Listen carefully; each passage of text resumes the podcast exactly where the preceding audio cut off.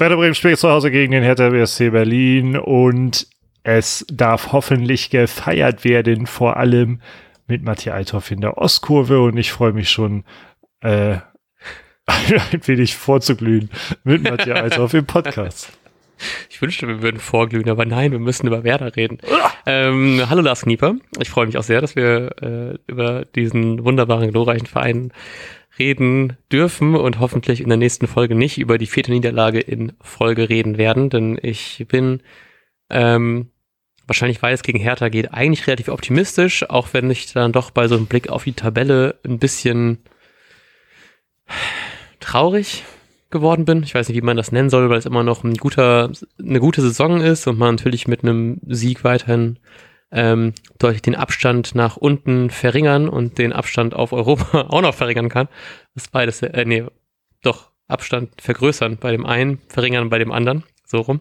Ähm, sehe dann aber leider auch, dass Hertha mittlerweile auch nur noch zwei Plätze entfernt ist und vier Punkte heißt, man müsste eigentlich schon gewinnen. Und deswegen habe ich ein bisschen Angst vor unserer gruseligen Heimbilanz und dass ich mir das schöne äh, verlängerte Wochenende von Werder schon am Freitagabend versauen lassen kann. Ähm, Wäre nicht so geil. Deswegen äh, Frage an dich, bist du super optimistisch, bist du super motiviert und wie gehst du in dieses Spiel rein? Äh, super ist auf jeden Fall kein Wort, was ich äh, an das ich dabei irgendwie denke. Ich habe, glaube ich, vor allem Angst, weil wenn es, also ich finde schon, dass man das gewinnen muss, weil sonst, mhm. sonst mache ich mir in die Hose, glaube ich. ähm, Genau, und ich möchte mir einfach ungern in die Hose machen. Das ist der Hauptgrund, warum ich, warum, warum, ich so ein bisschen weder motiviert bin, äh, noch äh, optimistisch. Ähm, denn ich hoffe einfach nur, dass es gut geht und dass man da irgendwie äh, gewinnt. Also mhm. im eigenen Stadion. Ähm, genau, deshalb habe ich eher so ein bisschen Respekt vor diesem Spiel und bin froh, dass es noch nicht war. ja, das verstehe ich. Ist halt eben irgendwie eine eine frustrierende Woche. Ich habe richtig gemerkt, wie ich diese Pause von Werder-Spielen gerade so ein bisschen fast schon gebraucht habe. Und irgendwie hoffe ich einfach, dass man sich an, dass man Freitag das Spiel gewinnt und dann wirklich ein bisschen, dass ich diese lange Wochenende ein bisschen entspannter genießen kann und die Werder-Spiele hoffentlich auch. Weil dann natürlich auch relativ harte Wochen kommen. Also dann kommt erstmal der Tabellenletzte, oh krass, Tabellenletzte, ähm, aus, ähm, aus Schalke ins Weserstadion glaube ich. So rum ist, ich habe hab das gerade gar nicht offen. Das sind zwei Heimspiele in Folge, ich glaube schon, ne? Ähm, ich wünschte, ich kann es dir sagen. Ja, ich kann es mir selber sagen. Es sind zwei Heimspiele in Folge und dann ähm, hat man die beiden Klopper vor sich mit dem Auswärtsspiel in München und dann dem ähm, letzten Heimspiel in diesem Jahr ähm, gegen Leipzig. Deswegen sind halt eben eigentlich, wenn man bedenkt, dass halt eben so ein hartes Restprogramm dieses Jahr noch folgt, abgesehen von Schalke vielleicht jetzt so, ähm, müssen wir eigentlich die beiden kommenden Spiele gewinnen. Und wenn das gerade, also auch wenn man irgendwie, wir in der letzten Folge drüber geredet haben, dass es ja eigentlich nicht so eine richtige Krise ist, weil es irgendwie sehr unterschiedliche Spiele waren, könnte schon so eine leicht, so ein leichter Wegweiser sein. Deswegen, ja, habe ich doch irgendwie ein bisschen Respekt, auch wenn ich einfach richtig Bock habe auf morgen. So, es werden irgendwie 22 Grad in Bremen, ich kann den ganzen Tag im Trikot rumlaufen. ähm, an sich alles äh, gute Voraussetzungen, dass mir der SV Werder Bremen das ganze Wochenende ruiniert. Ähm, ja. Äh, ja, scha schauen wir vielleicht ganz kurz auf die Hertha, von der ich mhm auch hauptsächlich mitbekommen habe, irgendwie ähm, Saisonstart komplett im Arsch.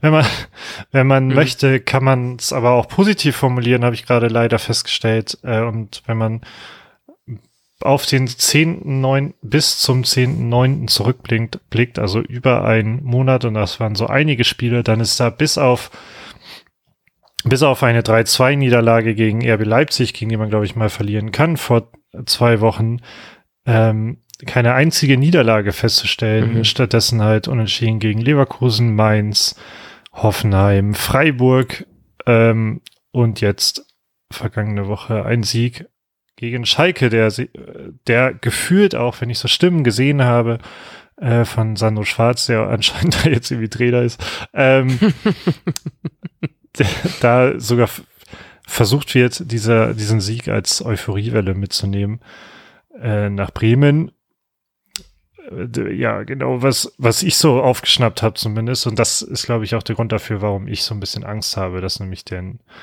erzwungene Euphoriewelle vielleicht ähm, funktioniert bei einer wahrscheinlich nicht so einer mega euphorischen Mannschaft, gerade nach dieser vergangenen Woche aus Bremen. Mhm.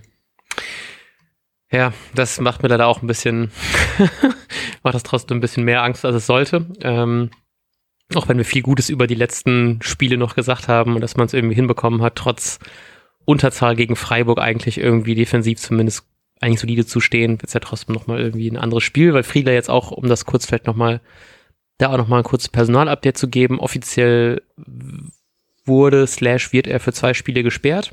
Ähm, der SV Werder Bremen hat aber Einspruch eingelegt und hofft, das vielleicht noch um ein Spiel zu reduzieren. Aber ich glaube, mein letzter Stand ist, dass es da gerade noch keine Erneuerung gibt. Auf jeden Fall müssen wir auf ihn verzichten gegen die Hertha am Freitagabend. Deswegen die Frage an dich. Wie stellt Ole Werner gegen Berlin auf?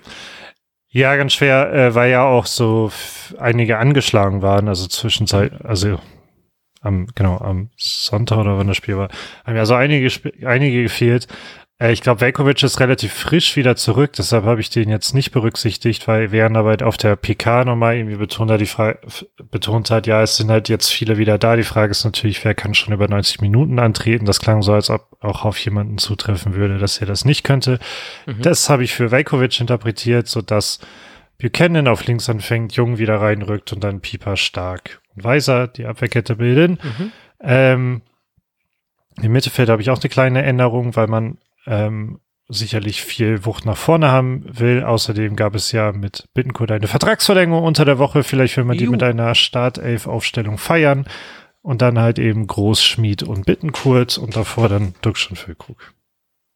Ähm, Großschmied, Bittenkurt, genau, okay. Ähm, ich habe es recht ähnlich. Ich äh, habe tatsächlich auch gesagt, dass man Offensive angehen will, slash muss. Deswegen ähm, ich, ich fange von, von, von hinten an. Ähm, ich glaube an Velkovic. Ich hoffe, dass wir ihn von Anfang an sehen, weil er natürlich ein sehr stabilisierender Faktor war und jetzt zwei Spiele lang nicht mitspielen konnte. Ähm, deswegen sehen wir hinten wieder auf links Jung, dann Pieper Velkovic stark hinten als Dreierkette und Weiser nochmal als ähm, rechter Verteidiger und ähm, Groß, Schmied und Bittenkurt dann vorne, also das gleiche Mittelfeld wie du auch und vorne halt Duxch und Füllkrug.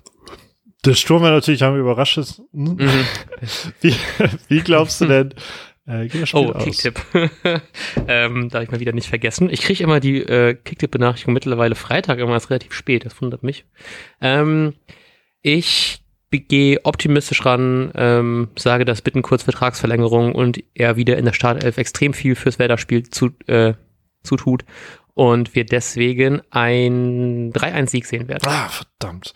Dann ähm, glaube ich natürlich an unsere permanent durcheinandergewürfelte Hintermannschaft und setze auf ein 2-0. Sehr gut.